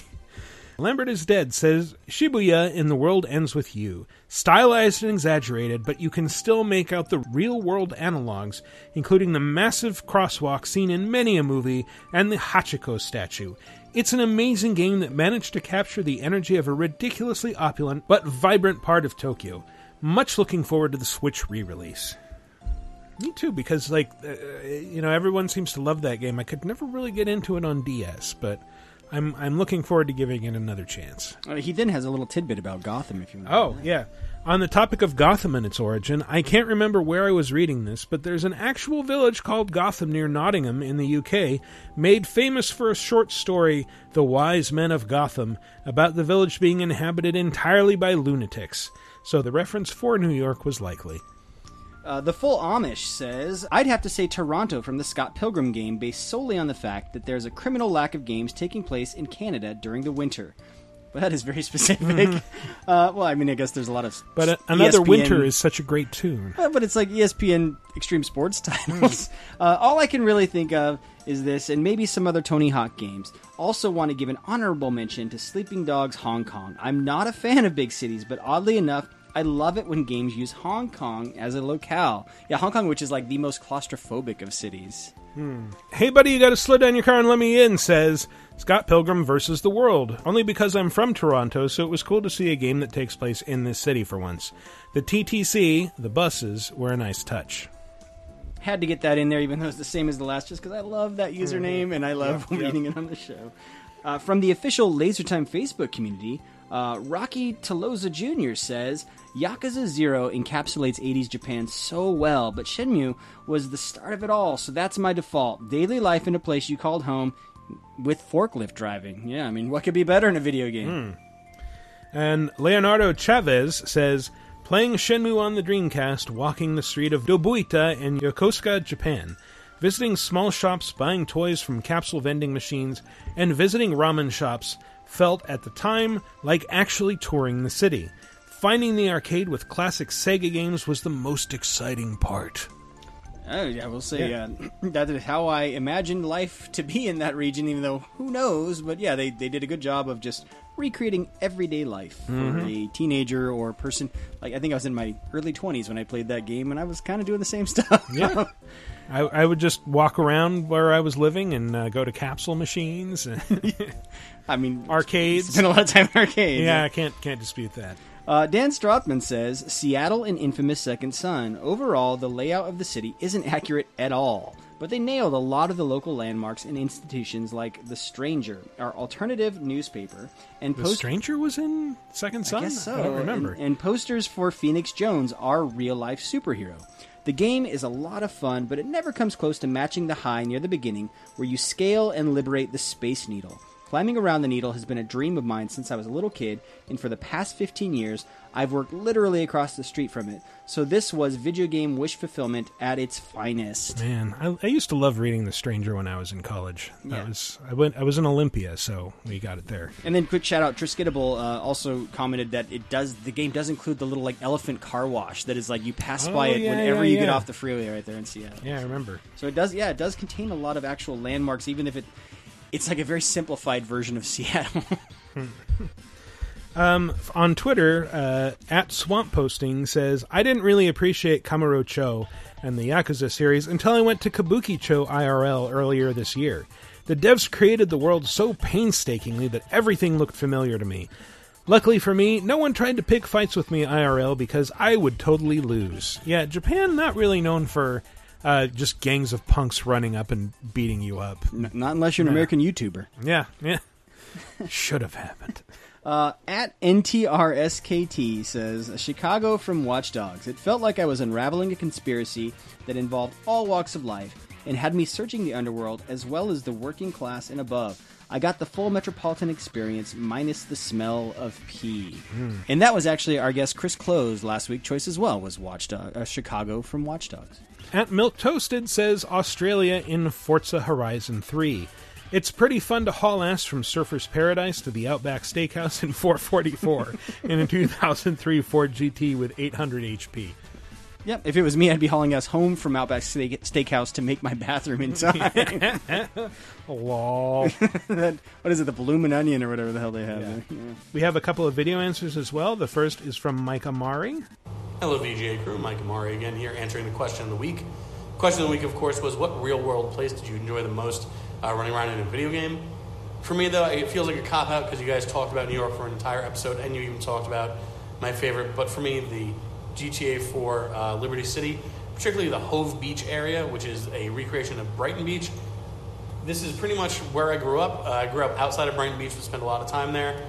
Um, you can see that Niko and uh, Roman were very much the people I saw running around in those areas. They were the type of people who I would see at all hours in the morning, just kind of drunkenly walking uh, the streets in Brighton Beach.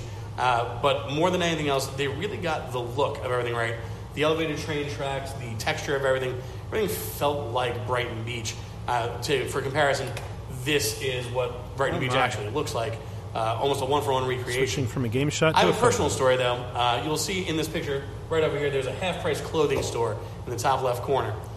At the time this game came out, I had just left my old job, and instead of living in Brooklyn, I had moved to Long Island after getting married. Long My old job was working for a printer who printed store signs, window signs, all for the lowest rent, lowest quality clothing stores you can ever imagine. Places with names like Fat Albert, El Mundo, where they would sell 85,000 different items, and I would have to put together circulars and flyers and window signs for them. I did graphic design for a while for them. Um, and so I was at a point when I was feeling a little homesick, living out in Long Island instead of Brooklyn. And so I pop in GTA 4, I'm rolling around uh, Hove Beach, and they tell me to go to a clothing store. And I take a look at the clothing store that they sent me to, and I notice the window signs are exactly the window signs I had designed for them about a year previously. See, the people who made GTA 5 obviously went through, took a lot of pictures because these were shot for shot recreations of these stores, down to the racks and the walls and everything else. This particular store, I can almost definitely nail down to the store I'd done the work for.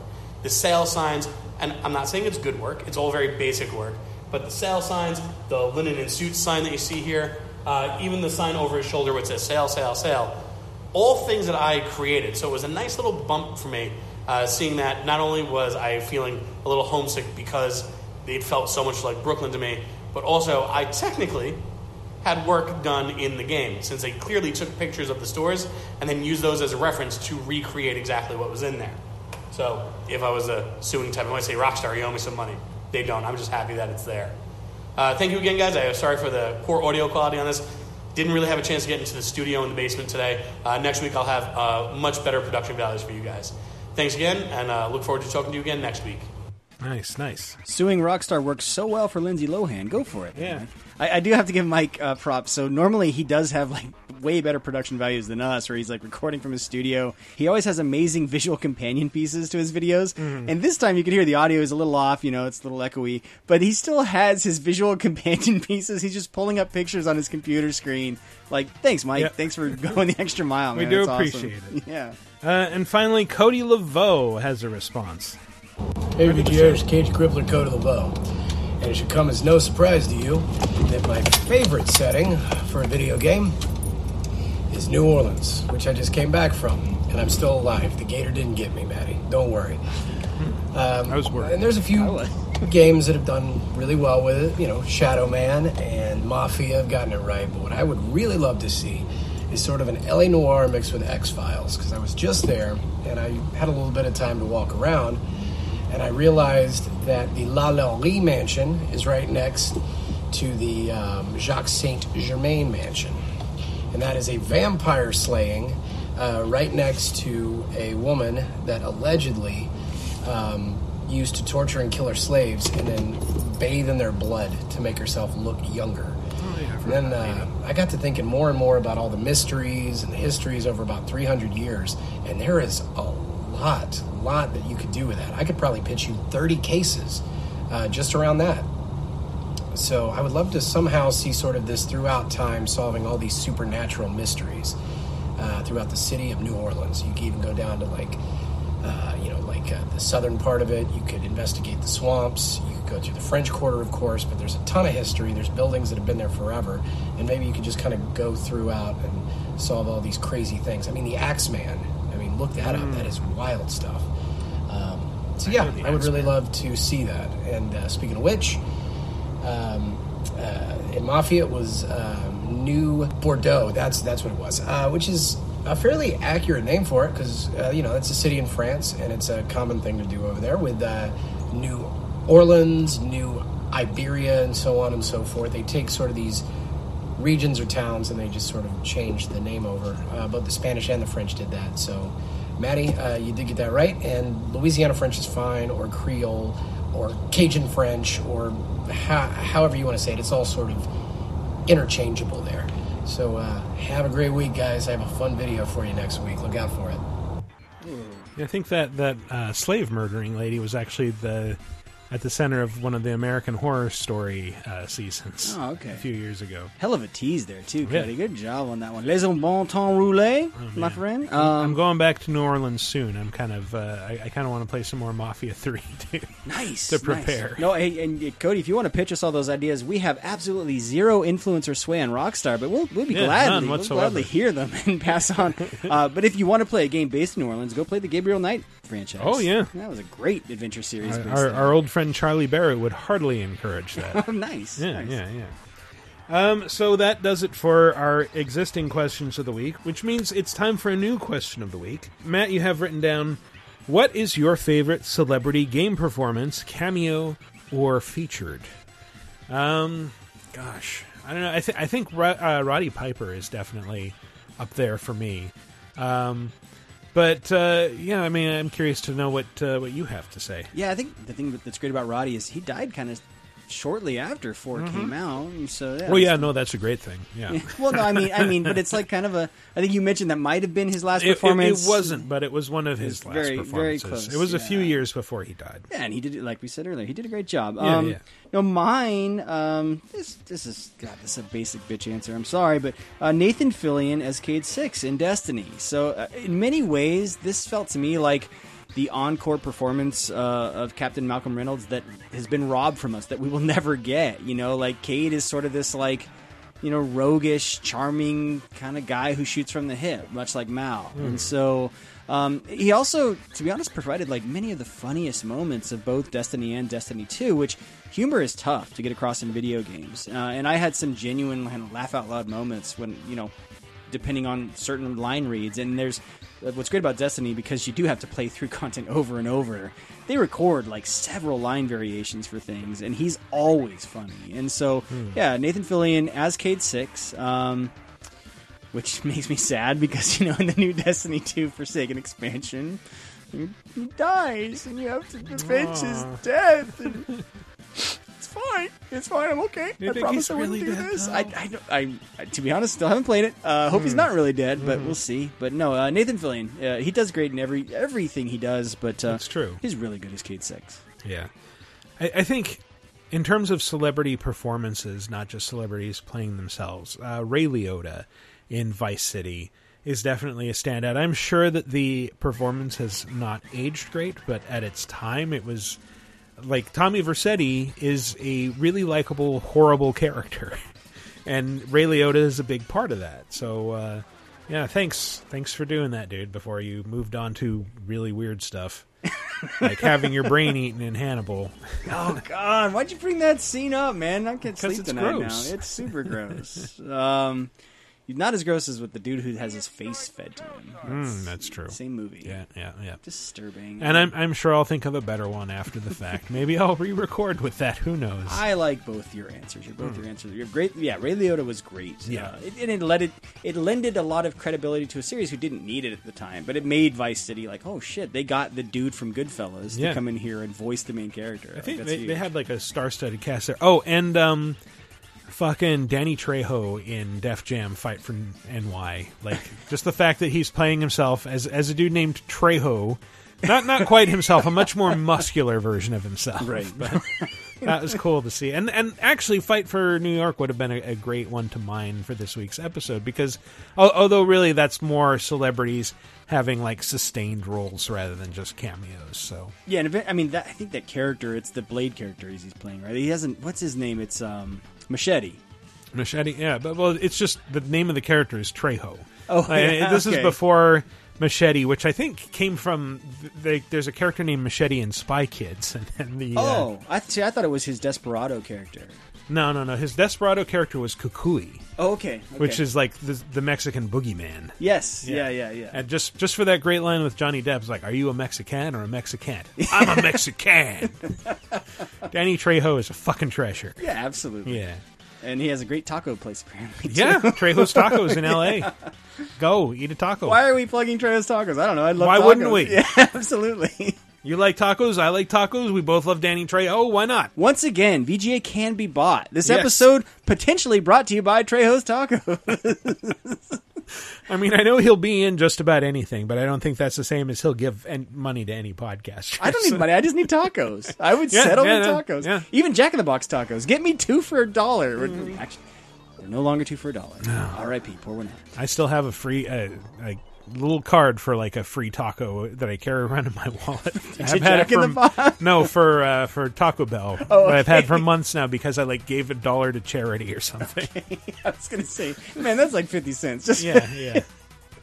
Uh, anyway, that's been our show. Let's go out with some plugs. Matt, why don't you tell us about the Patreon? Sure. Uh, go to patreon.com slash lasertime. Help us make our dreams come true. We have lots of ideas for fun episodes, including the one we teased earlier in the show, Mm-hmm. Ah, the. D&D podcast. As yet unnamed Dungeons and Dragons podcast, but it will have some sort of name by the time we put it out, which might be a while. yeah, but we, we, Yeah. we spent a long time recording, and We now did. I'm now I am obsessed. All I want to do is keep playing more D and D, and I want you guys to listen to D and D. We have lots of fun surprises planned for that show. Um, we had a blast recording it. We think you'll have a blast listening, Mm-hmm. but you can only do that by going to patreon.com slash lasertime and helping us make that happen by getting to the $9,500 a month goal, which we're nearly there. Just go. Get us Help us play. D and D every month and, Yeah. and turn it into several episodes.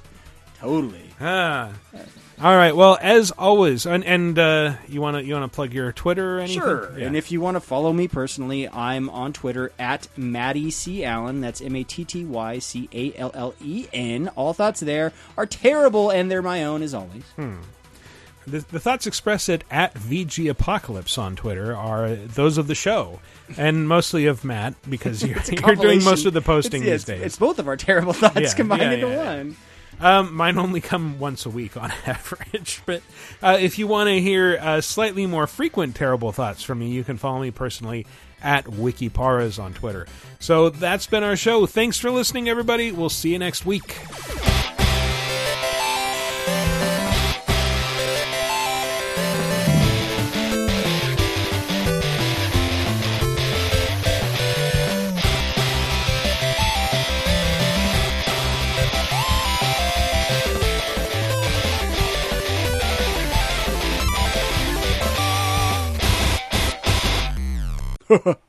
Tell us how our ass tastes. Tell me how my ass tastes.